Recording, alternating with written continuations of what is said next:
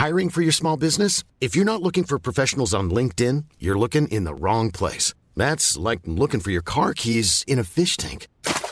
LinkedIn helps you hire professionals you can't find anywhere else, even those who aren't actively searching for a new job but might be open to the perfect role. In a given month, over 70% of LinkedIn users don't even visit other leading job sites. So start looking in the right place. With LinkedIn, you can hire professionals like a professional. Post your free job on linkedin.com slash people today. Hey, it's Ryan Reynolds, and I'm here with Keith, co-star of my upcoming film, If, only in theaters May 17th. Do you want to tell people the big news?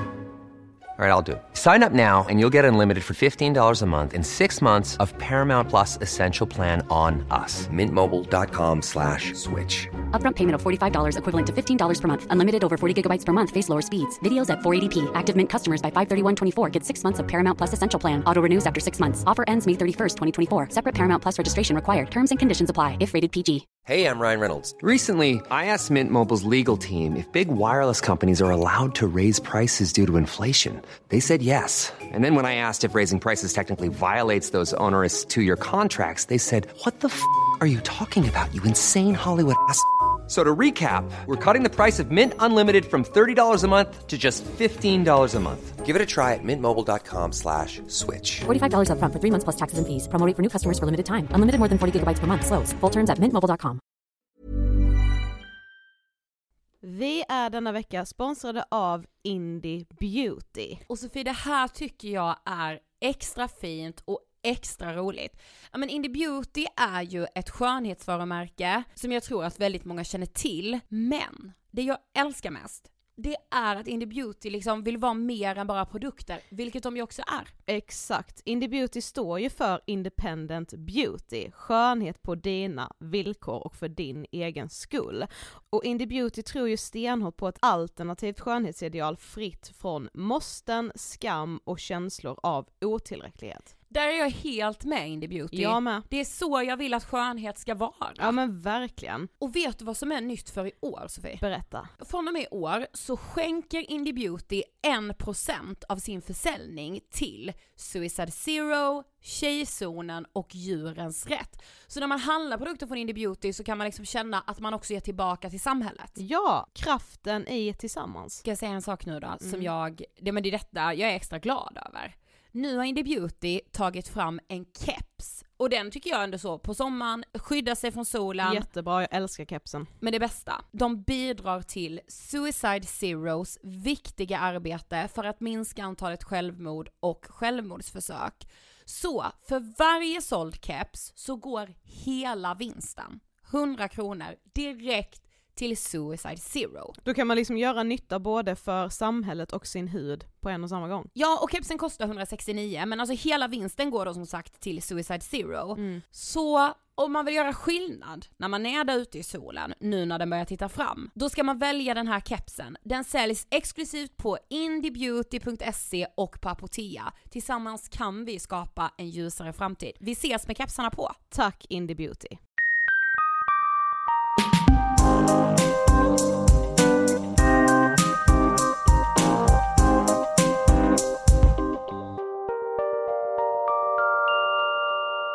Hej på er! Varmt välkomna till avsnitt 347 av Ångestpodden! Hello! Jättebra svung tyckte jag i den, alltså min sån. Visst, absolut. Du gör det jävligt bra. Jag gör vad jag ska, jag gör det bra.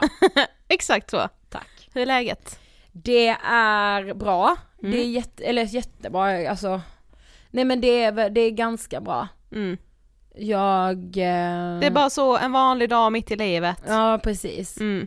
Eh, jag har en lite jobbig vecka framför mig, jag ska på en begravning för en nära släkting till Emil, min kille. Det känns tungt. Mm. Eh, men det ska också bli fint. Hur mår du? Bra, också så, ja. jag har inte känt efter så mycket idag, men så här, jag har haft en bra helg, en rolig helg. Eh, nu är det måndag igen i mitt lilla liv, alltså du vet ju bara så. Ja, Det bara är vad det är. Mm. Mm. Men det är gött.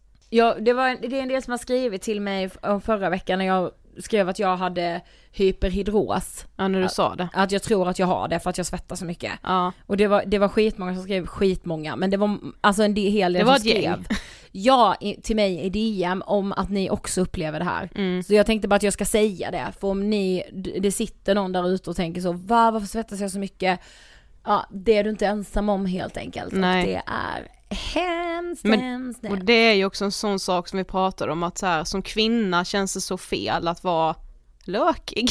nej men alltså, nej men det, kän- det är ju inte kul. beskriva, alltså lök är helt fel ord i det här sammanhanget. Alltså det är inte det man känner. Nej. Alltså det är något helt annat. Mm, Jag kan, vet inte hur jag ska förklara det. nej. Mer än att det, det känns som vatten på min kropp. Mm. Vi är denna vecka sponsrade av Hemmakväll. Känner du vibbarna i luften? Det, Det gör jag.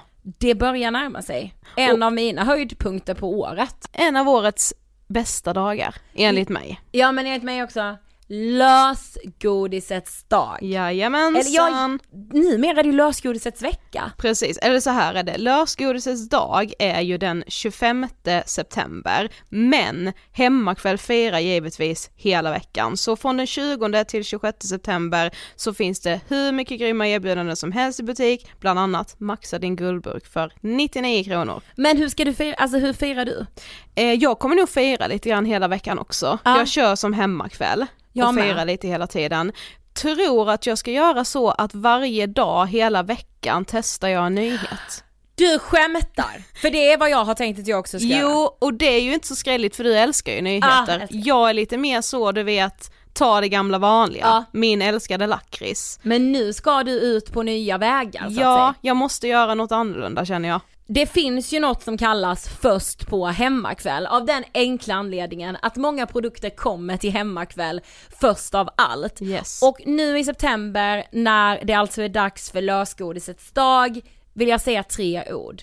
Nyheter, nyheter, nyheter. Ja, alltså det kommer fyllas på med kakor i lösvikten. Bara en sån Det sak. såklart. Nej Alltså, men det, vi det ska kännas så kalasigt. Ja, ja jag råkar ju veta bara att Dumle Fudge kommer till lösvikten, förlåt, jag kommer nog stå och vänta när den kommer tror jag. Även Dumle Polka Mint Just det, just i lösvikten. Det kommer också vara så att nästa vecka, alltså vecka 38, kommer vi på vår Instagram, Angestpodden, vi kommer med en tävling som man inte vill missa. Nej. Den innehåller hemmakväll och godis och många kilo.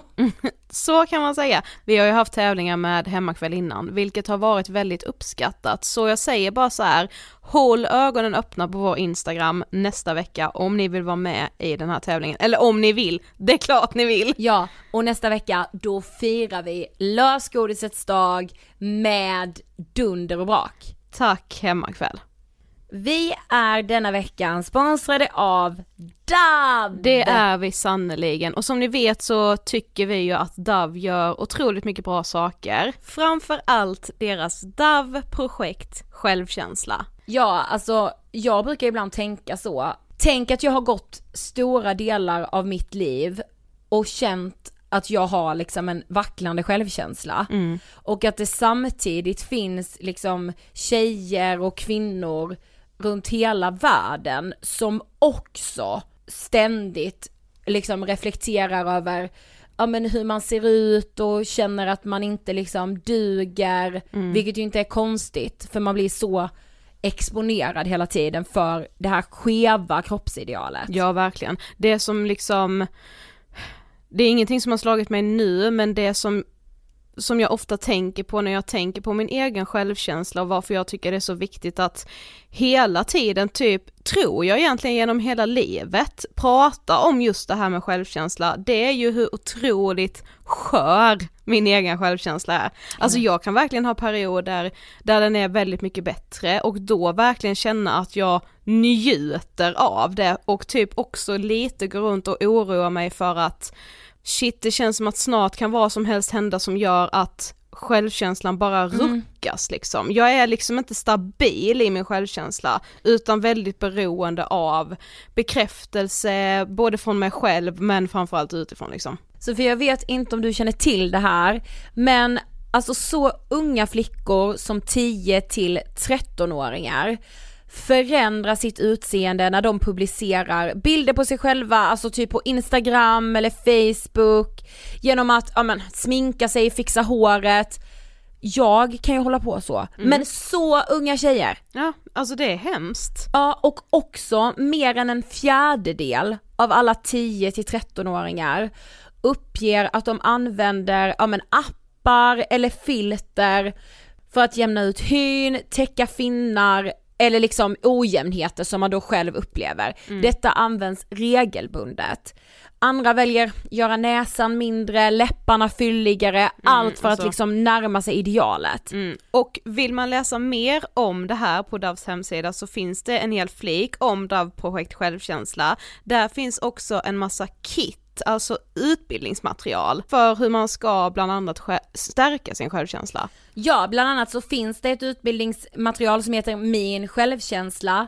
Eh, det finns för föräldrar, lärare och de här lärarresurserna som finns för Davs program Min sj- självkänsla måste jag liksom, ja men jag vill bara hylla det för jag tycker det är så himla viktigt och bra. Verkligen. Vi och Dav vill bidra till en värld där unga tjejer och kvinnor mår bra och får känna sig nöjda med sitt utseende istället för att utseendet ska vara en källa till ångest. Tack Dav.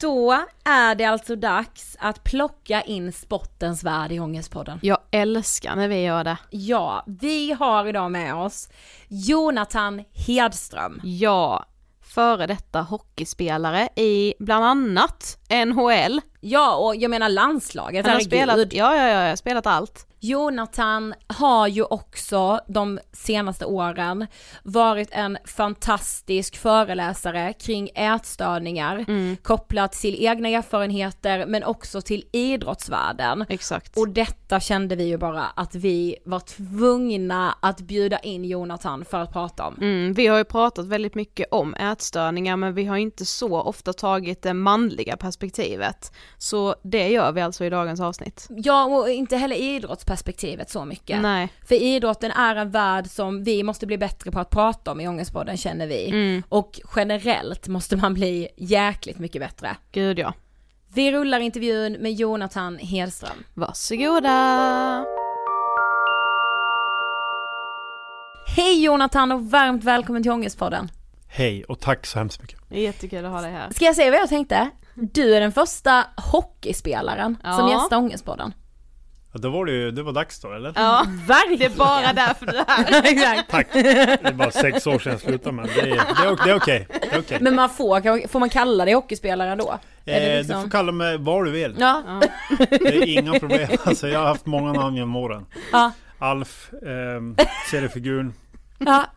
Eh, ja, du vet. Det var många. Ja, ja men då fick det bli hockeyspelare Ja, nu då. Okej. Men om okej. du skulle beskriva dig själv då, vem är du? Eh, ja, jag är en tvåbarnspappa. Eh, 43 år som är eh, extremt känslig som person. Jag kan säga att jag pratade med min pappa innan och han var så här, har ni intervjuat Jonathan? Kan du skicka en bild sen? Han tyckte liksom att det var så coolt, för han känner ju dig som liksom landslagsspelare och så jag tyckte det var fint när du sa att du är väldigt känslig. För man kanske inte, jag vet inte, varför ha, kan man inte ha den bilden av så, Men hockey känns så himla rått. ah, Jag vet inte varför men, ja. Och där kom vi in på det här med eh, machokulturen. Ja. Mm. Man föddes in i den. Eh, jag kom ju upp typ du vet 90-talet, slut på 90-talet. Och då var det ju ganska hårt och tufft klimat. Mm. Nu har det blivit bättre och det ju, känns ju jättebra. Mm. Vi frågar alla gäster i Ångestpodden, vad tänker du på när du hör ordet ångest? Oh, jag tänker på mig själv jag på att säga. Eh, jag har haft extremt mycket ångest. Men det tog ganska länge innan jag förstod vad ångest är. Mm. Um, skylt på mycket, du vet så här, men det är dålig mage eller vad det än kan vara. Men nu när man som har förstått hur det funkar så har det ju varit ångest. Mm. Framförallt. Så ångest för mig är ju svårt att andas.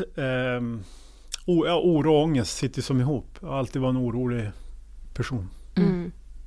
Ja vi är som sagt väldigt glada att du är här idag för att du liksom kommer från idrottsvärlden och vi får väldigt mycket önskningar om att prata just om ja, men psykisk ohälsa inom idrotten för att det känns som en plats där det fortfarande är väldigt tabu att prata om hur man mår liksom. Eh, men vi tänker ändå att vi vill backa bandet lite innan vi kommer in på det. Du, visst är du född och uppvuxen i Boliden? Japp. Hur ser du tillbaka på din uppväxt? Eh, ja men i storhet bra. Ehm, eh, som sagt, jag, min pappa var alkoholist eh, så att de skildes när jag var fyra år. Mm. Så med det har det ju kommit mycket skit också som har kommit upp nu på senare som man tror jag har ehm, Ja på något vis har det legat bak med då som inte kommer fram. Nej. Ehm, men fantastisk mamma och mormor och morfar och mina kusiner så att eh, i stora hela har det varit bra. Ja. Mm. Men du hade liksom ingen kontakt med din pappa då? Jag hade sporadisk kontakt genom åren sådär, men sen bröt jag för sex år sedan. Mm. Ah, okej. Totalt. Mm. Men när och liksom hur kom hockeyn in i ditt liv? Ja, eh, det var ju jättemycket olika sporter jag höll på med. Ja. Men sen så eh, är jag ganska så här, som man säger hemma, fjomp, alltså det är så här kinkig med mina fötter har alltid varit en stor, jag hade ont i fötterna när jag hade stoppat ner dem i skridskorna. Så då sket jag i det istället. Så alltid var extremt tjurig. Så min morfar tog mig på en sån här liten kärn. Och där var vi och testade och testade och testade. Slut så här, jag skiter i det här. Men sen när jag var åtta år så började jag. Så att jag började ju extremt sent. Är det, är det extremt sent? Ja gud, idag är de ju typ två år ska de bli proffs. Åh gud!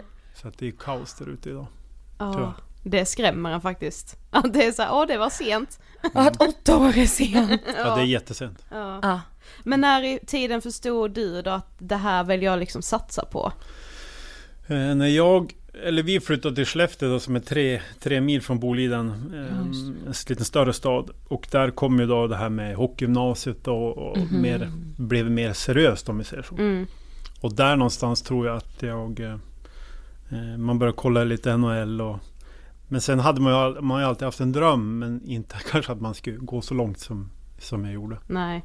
Det känns ju också som en sån barndröm som många har att man ska bli proffs på någonting så här, så fort man börjar på typ fotboll. Åh Ja, jag ska ja, bli fotbollsproffs! Ja. Alltså säg någon som inte, säg Ja. någon som har spelat fotboll och inte har sagt att man ska bli fotbollsproffs. Ja exakt, ja, men samma med hockey säkert. Ja. Men, men kan du minnas när det var så här, oj jag är verkligen riktigt bra på det här? Ja, det kom väl kanske när jag var typ eh, 18, 19, 20 någonstans. Då blev jag draftad eller tingad av Toronto Maple Leafs. Eh, och då kanske jag förstod någonstans att Ja. men jag kanske är hyfsad ändå. eh, sen har jag ju vuxit upp i ett sånt hem. Jag menar, vi har ju aldrig alltså, prat, alltså förstår du, jag har aldrig fått skjuts till någon rink eller prata massa hockey. Utan det har ju varit min grej. Mm. Eh, min passion. Sen att man blir uppmärksammad och eh, kunna gå så långt. Det hade ju med en, min passion också självklart. Att jag, jag tränar lite, lite mer än de andra helt enkelt. Mm. Men du kommer inte från ett hem där man liksom, där det var påtryckningar hemifrån om att träna mer? Nej, tvärtom. Ja. Eh, väldigt eh, lugnt. Mm. Ja. Men när du är 17 år så säger din tränare en sak till dig som kommer få väldigt stor betydelse. Va, vad säger han där? Du, han sa så här, eh, Jonathan, eh, vad tjock du har blivit. han. Eh, och framförallt när man är i den åldern tror jag, eller tonåren över, överlag så är man ju ganska känslig. Ja. Eh, sen okej att jag, jag vägde 96 då och eh, gillade glass på så vis. Men jag var inte tjock på långa vägar. Eh, men just att, att som vuxen säga sådana ord så eh, blev det ju inte bra. Så, så kan vi säga. Mm. Men vad hände med dig där och då? Ja, jag eh, började kontrollera min mamma, framförallt med maten. Eh, Jag tog bort det jag gillade. Eh, Jag menar allt från mjölk. På den tiden var det så här, man åt det som fanns lite grann. Mm. Det var mycket makaroner, Ja. tog bort, eh, tog bort fettet i stekpannan.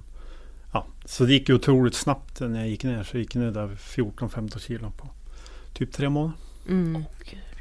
Men, men sa din, alltså var det något din tränare sa för att så här, du måste tänka på vad du äter? Eller sa han det lite i förbifart? Alltså, Mm, det tror jag. Eh, Jag tror att det var absolut inget, utan han sa det bara.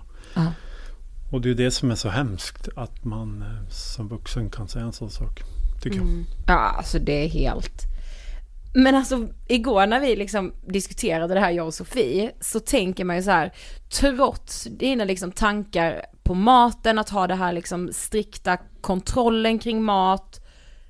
Du får ju liksom en sån otroligt bra karriär, du blir proffs, du spelar i landslaget. Man tänker så här, hur går det till? Alltså vad tänker du själv om det? Uh, 2015 tog jag hjälp då med, eh, på ätstörningskliniken hemma Ja. i Skellefteå. Och det var då egentligen man började som nysta i allt som har hänt. Eh, och det var ju framförallt passionen för att man älskar idrotten. Ja. Ehm, sen har det ju inte varit alla år jag har varit jätteätstörd. Utan det har ju gått lite i, i cykler det där. Mm. Ehm, Men jag kan se i mina beteenden nu hur jag har betett mig genom åren. Ehm, Så jag är ju en beroende person överlag. Jag har inte fastnat tack och lov i ett spel och sånt där, men då kan jag köpa massor med bilar. Ehm, Ja, den typen av människa att man flyr framförallt. Ja. Mm. Men tror du att det kan vara att du har liksom flytt från någon ångest från din barndom eller har det varit den här kommentaren från din tränare som liksom har satt igång så mycket? Taskig självkänsla, ähm, ångest absolut, Mm. självklart. Eh, Men alla vill ha en bra kontakt med sin pappa. Mm. Eh, och då har jag inte haft för fem öre egentligen när jag tittar tillbaka. Så självklart är det ju mycket det, den här manliga förebilden eh, som man har saknat. Mm. Absolut. Men också den här alltså skadliga machokulturen, att känna att så här, någonstans veta att jag är nu en ganska känslig person men inte har möjligheten att sätta ord på det eller Mm. våga erkänna det för varken sig själv eller någon annan tänker jag. Nej, alltså man gick ju aldrig till en tränare eller till en polare och sa att åh jag mår dåligt. Nej. Det fanns ju inte på världskartan alltså. Men du, du, kunde ändå erkänna för dig själv att du mådde dåligt? Ja, alltså man visste ju innerst inne, så jag pratat hur mycket man pratar med, med mamma om det här. ehm, Att det blev ju så någonstans, man ringde henne. Mm, Ja. Och försökte nysta ut och det är inte så lätt för, för en förälder heller. nej. Sen tycker jag man saknar det i hockeyn. Eh, just att man tränar kroppen och det fysiska men inte det mentala. Nej, exakt. Mm. Men du beskrev i en annan intervju som vi läste med dig om att när du kom till USA sen så skenade allt ganska så fort för att där hade man mycket invägningar och sånt. Vad tänkte du kring det där och då? Eh, ja men det vart ju min dröm att få åka över självklart och eh, jag fick ett envägskontrakt så det är att man har samma lön eh, även om man är i farmarlig uppe. Och då eh, var det invägning självklart, man kollar fettprocent och hit och dit. Eh, de kollar ju allt, hela kroppen. Och det Mm. kan jag tycka är bra när man just det här att man mäter fett på en person inverkar ju inte hur jag presterar på isen. nej precis, Nej. vad gör det? Vad fyller det för funktion liksom? Ingenting, Nej, tycker jag. nej. Men man gör det än idag liksom, Ja, alltså, det är något man gör. Ja. Ja, Eh, Och det sätter ju griller på många. ja, Så är det. Såklart. Och det kom ut i olika sätt. För mig blev det ätstörningar. En del dricker mer. Eller du vet. Ja, ja, Mm. ja, såklart. Så är det. mm. Tyvärr. Men hur ofta gjorde ni det, alltså invägning? Eh, varje vecka, varje måndag hade vi. Men hur kände du liksom inför det? Alltså var det alltid Ja, det vart ju ångest. Ja, ja, själv. Alltså inte första gången. För då tänkte jag, men vadå? Jag vägde 86 kilo. Vad fan, jag var mitt livsform. Ja. Hade typ knappt fett på kroppen. Ehm, sen hade jag gått upp ett kilo från, vi hade match lördagen, så led söndagen, så måndag var invägning. Och du vet, vätska överhuvudtaget. Mm. Och är man till rookie då så straff, fick jag straffåka inför alla. Och då blir det också den här tjurskallen, tävlingsskallen kommer in och säger den där jäveln ska aldrig vinna mot mig igen. Ja. Och då blev det ju tvärtom. Mm. Satt som en spiralen igång och då tappade jag likadant så här 16 kilo på, jag tror det var två och en halv månad. Ungefär. Ja, shit. Men man tänker, men så då fick du liksom straffåka för Alltså tänk vad, vad för klimat som bildas av det. Ja. Alltså bland de andra killarna, att, nej gud det känns så Men skadligt. återigen, varför... Det, det är som jag sagt så många gånger. Varför tror du så många dricker? Mm, varför exakt. tar alla sömnpiller? Mm. Alltså det, det är ju inte så här... Man behöver inte vara jättesmart för Nej. att fatta. Det är Nej. otroligt mycket ångest. Du ska prestera på topp tre dagar i veckan. Mm. Du tjänar ohyggliga pengar. Eh, media, allting. Alltså det blir inte bra i slutändan. Nej. Så är det bara. Mm. Sen de som säger att nej men det var fantastiskt. De, alltså de ljuger. Mm. Tyvärr. Mm. Ja det känns inte som uppgjort för att man ska få så här ro i själen på något sätt. och jag fattar ju med att man på något sätt ska göra liksom fysiska kontroller och det hade ju varit en fin tanke om man gjorde det för att se att alla äter som de ska, inte tränar för mycket, sover som de ska och hela den biten men det känns som att man liksom helt skiter i det. Jag menar att du kunde liksom ha ditt ätskadebeteende och fortfarande få så mycket speltid. Mm. Det säger ju egentligen allt. Ja, ja. Det är... Och successivt blir det ju så till slut att man, man urlakar ju kroppen. Ja. Så till slut var jag inte på toa på typ två veckor. Det var ju helt tomt i kroppen. Ja. Eh, och sen blev det mycket extra träning själv också. Att man satt på cykeln, man eh, butikpromenader. När ingen såg. Mm. Ja, ja, ja. Men du visste ju hela tiden att du ändå var en ganska så här känslig person och så, men utåt så blev du ju utmålad som en ganska hård person och en hård spelare liksom. Vad tänker du om det? Ja, eh, det var väl min typ spelstil på så vis. Alltså, Ja. Mm. men det var ju ingenting egentligen. ja, men jag har ju glåpord. Jag var ju en jävel på tugga. Alltså, Ja. Absolut. Vi kan jag- kollade faktiskt lite YouTube-klipp Ja, du spelade, det vi bara, ja där snackar han väl lite. Ja, herre. Eh, Och det är väl därför också genom åren man har mött de här, även de tuffa killarna, men det är många som inte säger ett ord. Mm. Och då, blev- då var man så här, vad fan säger han? Alltså, och det är ju ganska häftigt. Mm. Då är de kanske mer trygga i sig själva också. De, Mm. de kan spela sitt spel men sen behöver de inte stå och tjafsa. Nej. Nej, precis. Eh, och det var väl ett sätt att, att ta över mindsetet på, på de andra. Mm. Och det blev lite en roll man går in. Ja, Ja. absolut. Ja. Ja. Men var det någon gång som du pratade med någon tränare eller så om ditt psykiska mående? Eh, ja, men några har jag pratat med absolut. Ja. Ehm, och innerst inne tror jag att de flesta är fina människor. Ja. Sen eh, tror jag också när man kommer med ett sånt problem som jag hade framförallt som kille. Så blir det att så här, ja vad ska jag säga? Alltså man, man vet inte egentligen hur man ska ta emot det. Det hade varit lättare om jag säger, fan jag har alkoholproblem. Mm, ja, Mm. exakt. Då är det lättare att ta i. exakt. Det är så sjukt ja. Alltså när du säger det, att det hade varit en lättare sak att ta i när en man kommer med det, än när en man då kommer med något som är så typ ovanligt för män. Det är ju inte det ens, men alltså eftersom mörkertalet är så stort. Mm, men det är verkligen. lite intressant. så är det, absolut. Det känns ju, Okunskap. ja, och det känns ju också som en så här, alltså nu är det ju verkligen generalisering men att man hade blivit mer chockad om en kvinna kom och sa att hon hade alkoholproblem än om hon sa Ja, att hon hade problem med maten. Ja, exakt. Ja.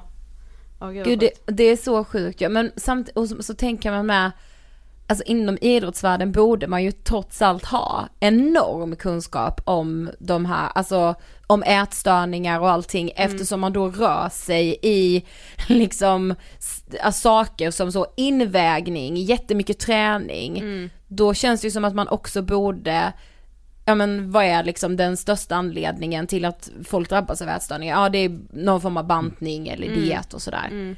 Ja men i och med att ni hade de här invägningarna hela tiden varje måndag, alltså var det ingen som reagerade på att du rasade i vikt? Eller uppmuntrades det liksom? Jättebra fråga. Eh, och det är ju det efteråt man har kanske var besviken på också självklart. Att Ja. min fystränare, eller våran fystränare, han sa Fan du är i bra form nu. Hey, I'm Ryan Reynolds. At Mint Mobile, we like to do the opposite of what Big Wireless does. They charge you a lot, we charge you a little. So naturally, when they announced they'd be raising their prices due to inflation, we decided to deflate our prices due to not hating you. That's right. We're cutting the price of Mint Unlimited from $30 a month to just $15 a month. Give it a try at mintmobile.com slash switch. $45 upfront for three months plus taxes and fees. Promote rate for new customers for limited time. Unlimited more than 40 gigabytes per month. Slows. Full terms at mintmobile.com.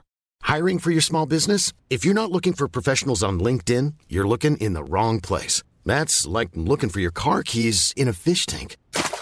LinkedIn helps you hire professionals you can't find anywhere else, even those who aren't actively searching for a new job but might be open to the perfect role. In a given month, over 70% of LinkedIn users don't even visit other leading job sites. So start looking in the right place. With LinkedIn, you can hire professionals like a professional. Post your free job on linkedin.com/people slash people today. One size fits all seems like a good idea for clothes until you try them on. Same goes for healthcare. That's why United Healthcare offers flexible, budget friendly coverage for medical, vision, dental, and more. Learn more at uh1.com. Och då blir det också så här, när du är ätstörd, eh, eller är ätstörd, och så får du komplimanger för hur du ser ut, så blir du en jäkla kick. Mm. Så då blir shit vad bra. Men sen tyckte ändå jag var tjock Mm. när jag kollade mig i spegeln. Mm. Så det blir ju väldigt, man blir ju väldigt skev bild av sig själv. Ja. Jämförde du dig mycket med de andra spelarna i laget och liksom? Ja men det gör man ju absolut. Ja. Ehm, och sen är det ju nu om man, alltså just det här med genetiken. Det är Mm. ju, en del behöver ju knappt träna och de ser Exakt. muskler ut eller tjejer är smal eller vad det nu än är. Men eh, då jämför man sig, ja absolut. Men jag tänker, alltså nu när du liksom ser tillbaka, kan du själv förvånas över hur mycket din kropp klarade av? Alltså både fysiskt och psykiskt. Ja, verkligen. Jag fattar inte, ska jag vara riktigt ärlig. Jag menar hur många gånger har jag inte svimmat? Um, Mått piss, sovit. Alltså, alltså jag har inte sovit. Nej. Det som jag sa, det är ju sista åren typ jag sover nu. Alltså bra, sen har jag ju inte Mm. sovit. Alltså fan, jag var ju ständigt hungrig eller Mm. egentligen. Eh, och just att man lärde sig framförallt att spara energi. Eh, då, då två barn, då en fru. Förstår du? Men man blir otroligt självisk i den vevan också. Så Mm. man lärde sig att spara energi. Så där, att när jag kom till hallen så spelade jag ju att jag var fräsch och pigg. Och, ja, men sen var jag helt sänkt. Eh, Mm. när man som fick vara själv igen. Mm. Ja. Men var det ingen som reagerade när du simmade då? Alltså, Ja, det var ju Ryssland så det var inte så noga. På så, på så okej, vis. ja ja, det var ju Ryssland. Det var allt man kan tänka sig. Man bara, ja. Ja ja, de bara kom igen grabbar. Ja, jag, jag, jag vaknade upp i lägenheten och jag hade dropp. Så det var inte så mycket mer med det. Nej. Så det eh, men sen när man tog testerna, alltså blodprov, så hade jag ju katastrofala alltså Ja. testvärden. Det var ju kaos alltså, i kroppen. Ja. Ja men hur, och vad sas då liksom? Alltså jag tycker bara det är så sjukt att någon kan liksom behandla sin kropp på, alltså så dåligt eh, och vara så elak mot sig själv och så är det ändå en, en fystränare som säger så här, shit du är i bra form. Alltså det måste ju vara, man vill ju inte tro att alla är så här elaka på något Nej, sätt utan nej. det måste ju vara en sån otrolig okunskap kring att så här, man går inte ner så mycket så fort Nej. utan att man svälter sig själv och tränar alldeles för mycket. Mm. Det går liksom inte. Nej. Nej, det är ju det som är problemet tror jag generellt inom manlig idrott. Att eh, det är ju okunskapen framförallt. Ja, Eh, Och att man inte tar det... Jag var i kontakt nu med en, en kille som spelar hockey en, i I18. Eh, Eller klubben säger så här, ja, men vi väntar. Jag sa, det, det går inte att vänta. nej. Man- Alltså det är så här, vi väntar. Man sa, det är Vad, 2021 vänta, för fan. vad menar om Ja, vad fan vänta? vänta. väntar vi Ja. på? Det liksom. går så här. Ja, Ja, exakt. När du ligger sådär. ja, Men det är som att man är kvar i den här jävla bubblan av eh, ja, framförallt okunskap. Och jag tror inte att man egentligen vill lära sig heller. Nej. nej. Är det den känslan man har liksom? Ja men det du ska prestera. Ingen ska må dåligt för det. Jag har ju fått till svar så många gånger så här. Ja men det är bättre vi inte säger någonting. Mm. För vi kan starta någonting. Vadå, det. sta- vad, vad ska vi starta? Ja. Vi kanske kan hjälpa den här killen eller tjejen att må ännu bättre. Ja, exakt. det, jag tror det är det som blir typ lite skevt för man pratar väldigt mycket om så här, åh men eh, träning är så bra för det psykiska måendet och jada jada och, och det är det ju liksom på många Ja, det är sätt. jätteviktigt. Och man har balans i det. Ja. Men jag tror att det är därför det blir ännu mer så tabu att prata om så här, vadå, vi kan väl inte ha bidragit till psykiskt lidande? Man ska ju må så bra av att träna! Alltså, Exakt. det blir helt, uh, Ja. ja, fel. Eh, Göran Kentet som håller till här i Stockholm, han är ju Ja. jätteduktig. Jag var faktiskt var föreläst med honom och han sa så här. Idrott, alltså elitidrott överhuvudtaget är ju inte sunt. Nej. Nej. Sen är det, finns det olika grejer som är sunt. Men, men eh, jag har ju fått med mig otroligt mycket av min idrott. Och jag har det att tacka för jättemycket. Men tänk om vi skulle kunna bli lite mer mänskliga. Att se människan och inte bara prestationen. Mm. Då Precis. skulle det kunna bli så mycket bättre. Ja, verkligen. Men jag tänker också, pratar man mycket alltså, om kost och så, alltså att så här, det är viktigt att äta mycket, det är viktigt, alltså pratar man mycket om det? Nej, alltså inte generellt. Nej. Det är så ät. Och det kan jag väl tycka är bra att man går in för... Ja, precis. På ett sätt är det ju förvisso det också, för det kan ju också skapa väldigt skeva... Ja, det är sant. Mm. För jag tror någonstans att mår du bra så presterar du bra. Ja, Alltså, exakt. Sen om du äter hamburgare eller om du äter eh, quinoa. Alltså generellt tror jag inte det spelar stor roll. Nej. precis. Men till slut tar ju du ändå modet till dig och eh, pratar med er så här general manager om att du vill åka hem. Vad säger han då? Ja, jag kom upp till Brian Burke då, och du vet, han var ju en sån här stor eh, människa i GM som du så enorm respekt. Bara du såg honom var det som så här shit nu jävlar. eh, Irländare. Så, och så när man kommer in på engelska också. Så här, Ah. Du Brian, jag, jag måste åka hem. Han bara, jaha, vad ska du åka hem för? Ja, jag sa att jag mådde dåligt. Så här. Han bara, ja men åk hem över helgen. Jag bara, så här, vad fan jag är i Los Angeles. Det är ju inte så att jag... Nej. Nej. så här, jag då flyger åker jag bara- hem och åker tillbaka igen. Så att han förstod inte heller. Nej. Eh, och med att jag hade presterat ändå bra på rinken. Det är ju det som är helt ofattbart egentligen. Ja, det är ju det. Det är ofattbart. Ehm, Så att där någonstans så, men när jag då gick upp igen och sa att eh, är jag kvar så kommer inte jag att leva. Alltså det går Ja. inte, jag måste bryta kontraktet. Och det ville jag ju inte. Alltså jag menar, vem vill, det var ju min dröm. Mm. Men Ja. jag kände att hade jag stannat kvar så tror jag inte jag hade levt idag. Men var det något som hade hänt då som gjorde att så här, shit det här går inte längre? Jag menar du hade ändå levt så här rätt Ja. länge. Ja, det var väl, jag kände bara själv att det var, alltså jag bryta ihop. Ja. Alltså mentalt. Mm. Eh, och då snackar vi ångest. Alltså varje måltid. Alltså det var, nu när jag tänker tillbaka, det var hemskt. Mm. Man kunde ju åka. Jag minns min mamma och hennes man var över och du vet jag playade dem. Vi skulle åka på den restaurangen så jag hade koll och du vet. Så här, helvete vad vi äter sushi. Mm. Ja, så satt jag där åt sushi tog jag bort riset. Oj vad mycket det blir Ja. över. Det var en lite så här stor fiskbit. Ja. Alltså det var, det var kaos. ja. Men hur var känslan då när du väl liksom bröt kontraktet? Var det ändå en lättnad? Eh, både och var det, absolut. Ja. Jag kom hem till Timrå då och eh, där jag haft... Eh, jag hade ju en jättebra tid där. Så det var ju någon, som någon typ av trygghet också att kom, det. komma tillbaka. Mm. Ehm, och alla var ju såhär, vad fan, fan kan du bryta kontraktet? Ja, Och det är ju inte så, här, man går ju inte och gnäller i media heller. Samtidigt som de såg ju vad det var men de kunde Ja. kanske inte skriva om det för att jag hade inte sagt någonting. Nej. Så det var ju mycket det också. ja. Men hur kände du, alltså kände du att det fanns en liksom, ja men en känsla av misslyckande att bryta kontraktet? Eller var du ändå stolt över dig själv? För det är ju en skitstor Mm. sak att faktiskt våga göra det. Ja, alltså nu när jag kollar tillbaka så är jag stolt. Mm. För Ja. det räddade mitt liv. Mm. Men då var det ju mycket alltså, skam. Att så här, hur fan kan jag bryta ett kontrakt Ja, på så vis? mm, Eh, Men, men jag, hade, jag hade ingen val. nej. Nej. Och hade jag inte följt mitt hjärta eller magkänsla så då hade det inte slutat något bra. Nej. Så.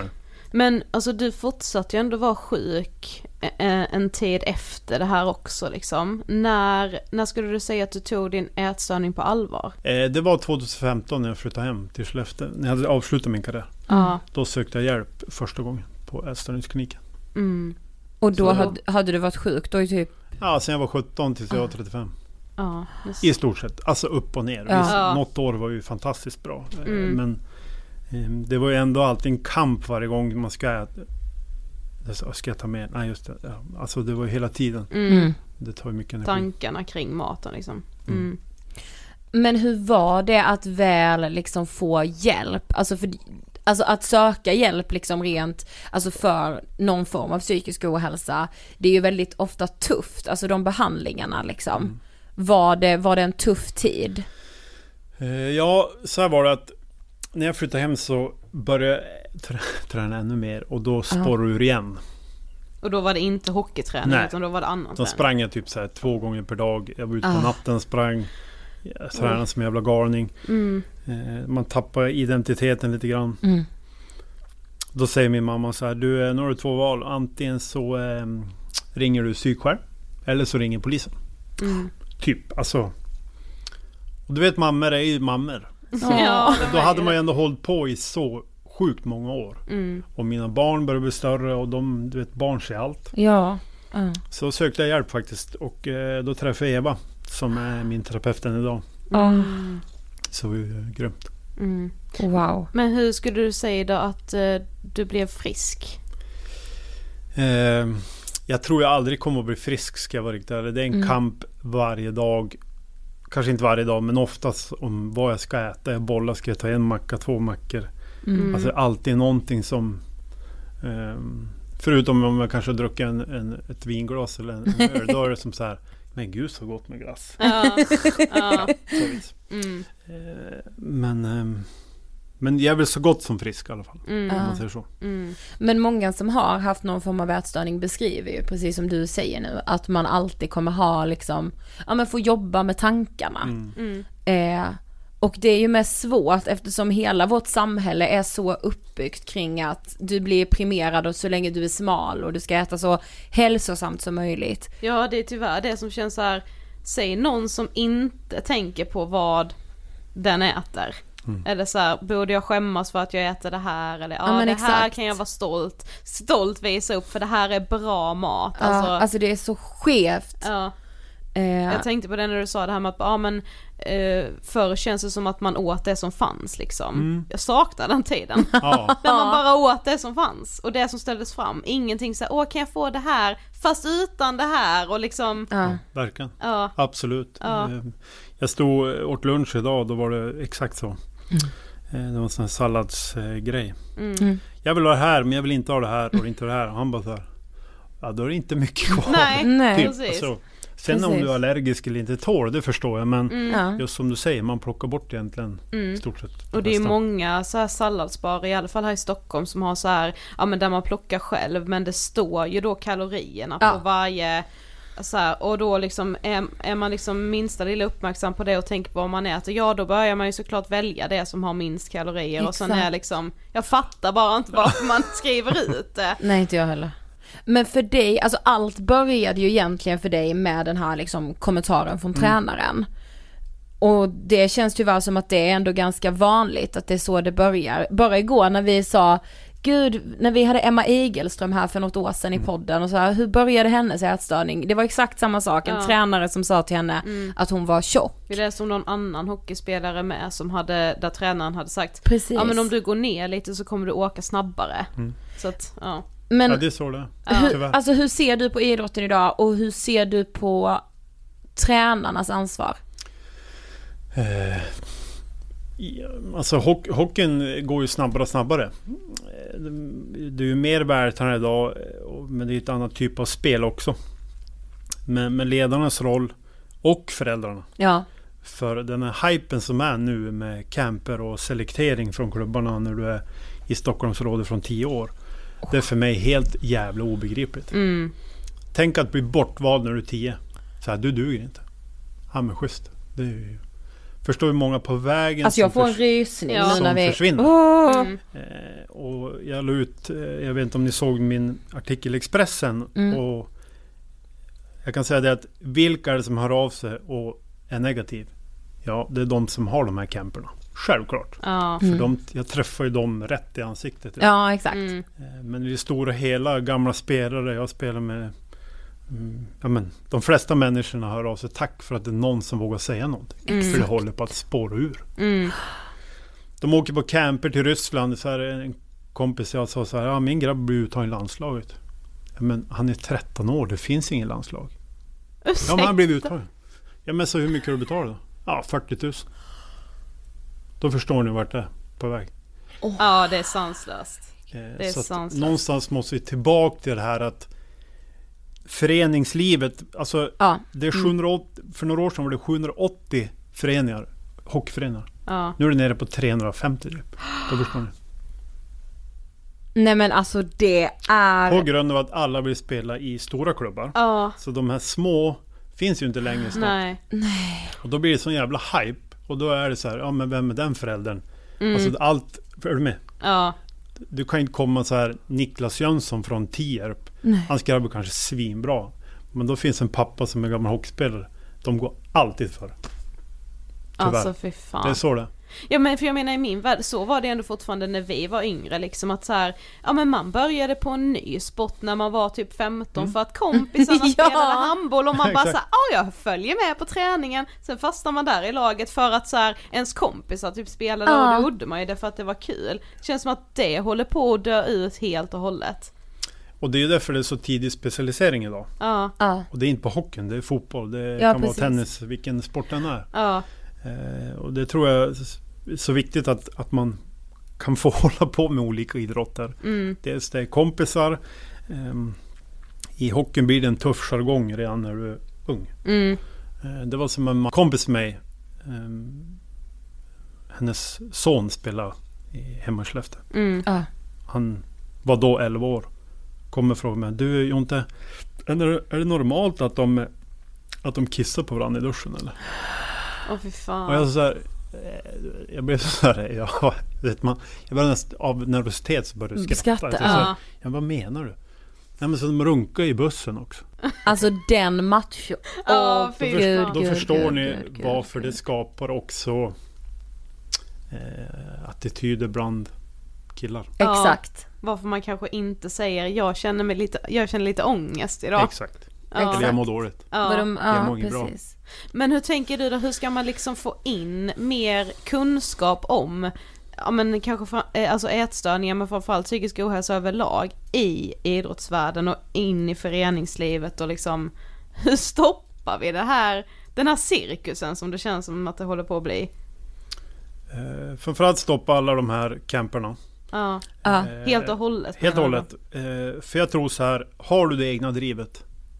Du kan gå tillbaka 40 år. Ta Ja. Foppa Sundin. Ja. eh, Alla de här. De var inte på någon camp. Nej. Men, Nej. men vad menas med camp? Vad är det liksom? Eh, då är det så här att det är någon, två, en eller två som håller i en camp. De hyr Mm. en ishall eller så här. Och så får eh, ungdomarna eller föräldrarna betala ett visst antal tusen. Ganska många tusen. Mm. För i två dagar åka runt en kon.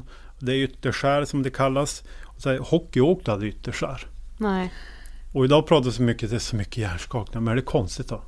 När du bara har camper att du ska du var själv. Det är ing, hockey är ju en kampsport. Ja. Det kommer någon där. Det är ingen jävla kon. Nej. Nej. Utan det är det här som är felet. Ehm, tyvärr. Mm. Jag skulle, jag skulle kunna bli mång, mång, mång, mång miljonär på det här. Om jag ville. Ja. Så inga problem. Ja. Att du då skulle hålla i Ja, såna ja, camper. gud. Ja. Eh, Och det är inte bara med, jag och Mikael Tellqvist som pratade om det, en gammal målvakt. Vi sa, tänk om vi skulle ha en kombinerad. Samtidigt som vi pratar om hur man mår, psykisk ohälsa. Ja, exakt. ett, ett varmare klimat. Vi skulle fan bli, eh, tjäna mer än vad vi gjort i karriären. Ja. Men jag kan inte stå för det. Nej. Att Men- föräldrar ska betala 10 000. Men varför tror du föräldrarna gör det här? Ja, för att de kanske inte lyckades själv. Mm. Och att de tror att du ska bli proffs. Mm. Och då går det över lik i stort sett för att det är samma med min hemkommun Skellefteå. Alltså hur många papper tror inte jag känner? Han bara så här. Alltså herre min De går med den här jävla jackan. Vet, jag spyr på stan. Förstår ni det? Ja. Det är ju deras söner eller döttrar som spelar hockey. Det är Ja. inte du. Nej exakt! Åh gud vad jag kan tänka mig det! Och ska man leva ut sin egen jävla dröm genom sitt barn? Ah, men Ja men och så blir det Ja, ju lite med. så tävling då mellan föräldrarna. Det är som att föräldrarna betalar dyra pengar för att ge sina barn mer istid egentligen. Mm. Sen säger inte det om liksom hur bra den här personen kommer bli men har du mer istid så kommer du nog bli uttagen till laget liksom. Alltså Men samtidigt har du så här. Har du det egna drivet. Ja, Du kan åka rollerblades. Du kan Exakt. spela fotboll. Du kan stå och skjuta 6000 puckar. ja, Det är inte bara själva isen. nej, som gör att du kommer att bli någon jävla stjärna. Det Nej. är 0,1% tas till NHL. Förstår ni det? ja precis. inte ens jävlar. 1% når SHL. Nej. Nej. Men alla tror att alla ska Och det är jättefint att man har, men har du inte det själv. Tänk dig ångesten som 11-åring. Nej. Så du kanske vill leka med polaren bara, men pappa betalar istid i Enköping. Ja, precis. Vi har istid på lördag. Vad fan ska han säga då? Du säger ju inte nej. Nej, Nej. men vad hände med att så gå och bada med sina kompisar på sommarlovet? Ja, det finns inte. Men det är ju inte så pratar man så, och så undrar vi varför det är så mycket utanförskap och varför det liksom eh, klyftorna växer. Alltså så här, Ja, konstigt, alltså varför det är mitt framför ögonen på oss. Men jag undrar med, alltså gud man blir liksom så De här barnen hade liksom kanske valt något helt annat och det är så jävla hemskt. Ja, Och sen är det ju så här också, attityden bland ungdomar som spelar hockey är katastrof. Ja. Jag vet själv för min, min nuvarande frus son spelar alltså bandy. Ja. Eh, utebandy. Ja. Eh, och där är det mer så här, du vet så här, ja men vad roligt att vara med. Och så kommer hockeygrabbarna. King shit, de är tio år. Tror du med någon jävla, förstår du? Man vill Ja. spy. Ja. det är lite som att barn inte får vara barn längre ju. Nej. Och det är ju, det är det jag säger, det är på grund av föräldrarna. Ja. Mm, ja. Oh, Men, ja men man Ja. blir det och det är Ja. så jävla viktigt att prata om de här frågorna också. Men det funderade vi också på, hur har liksom responsen varit från alltså hockeyvärlden efter att du har gått ut med dina ätstörningar? Eh, bra, Ja. absolut. Men, men många vågar inte heller ta tag i det. Förstår du? Alltså Ja. många, och det, är, och det är okunskap. Ja. Likväl som jag har sett eh, kompisar haft spelberoende. Mm. Och kanske inte jag har frågat hur, hur, är det egentligen? Mm. Så jag har ju också varit delaktig av den här kulturen som inte är bra. Mm. Ja men ändå överlag bra respons liksom på att du... Ja, absolut. mm. Jättebra. Mm. Absolut. Ja. Ja. Då har vi kommit till sista frågan. Vad inspirerar dig? Oh, shit, det, det är många som inspirerar. Eller ja, gud. Personer är det ju också. Det är många alltså. Eh, Jag tror någonstans så här att Alltså ärlighet eh, vara längst, det är en klassiker. Men Mm. jag tror någonstans här att Att våga vara ärlig, säga nej, eh, säga ja. Eh, framförallt för våra ungdomar. Att, att, att våga kunna Mina barn ska alltid kunna komma till mig och säga pappa jag mår inget bra eller vad det nu är. Jag är fan cityklister. Mm. Alltså vad det än är. Så jag tror så här att våga vara ärlig Mm. eh, är ju sjukt viktigt. Mm. Mm. Fint. Tack så jättemycket Ja, för att du alltså, ville gästa. det här avsnittet, tusen tusen tack. Tack snälla.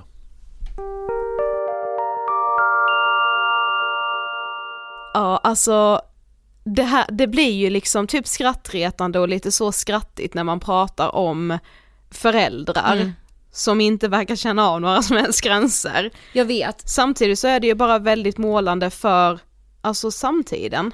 Ja och också för jag tänker på de här om man liksom ska låta det rinna ner till att bakom varje sån här förälder som vill leva ut sin dröm genom sina barn så finns det ju ett barn som inte får välja själv.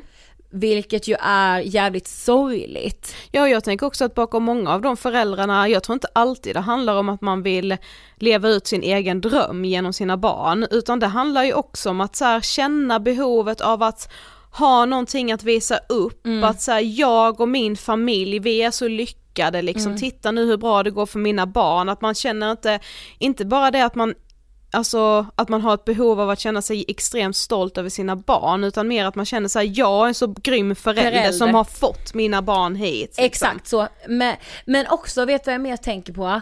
Att Jonathans sätt att också så här helt filterlöst prata om en sån sak som ätstörningar i liksom en mansdominerad värld som är så inprintad av machokultur. Alltså jag är så glad att Jonathan finns och gör det. Ja verkligen jag också. Och sen så vet man ju det med att så här, det handlar inte om att alla människor runt omkring Jonathan och hans eh, hockeykarriär var onda Nej, människor som inte vill hjälpa inte. honom. Det är bara, alltså okunskapen är så himla himla stor. Exakt, Så alltså, att ingen ens förstod att han var så Nej, sjuk. Det är så här, hallå, han har svimmat, det men gör man inte bara vet. så. Nej det gör man inte bara så, det är också liksom Ja men hela, alltså att här, man vägs in och det står svart på vitt att han har rasat i vikt de senaste veckorna. Ja och det är så här, shit mannen du är i, ditt livsform. Mm. Alltså vad Eh, är det? Ja, nej det är sanslöst.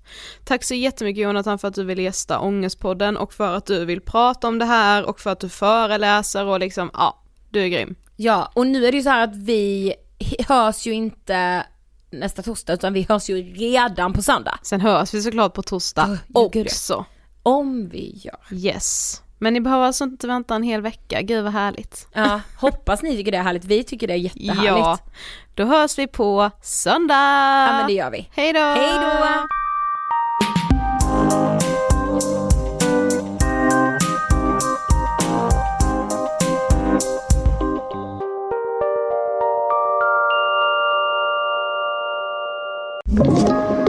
Podplay.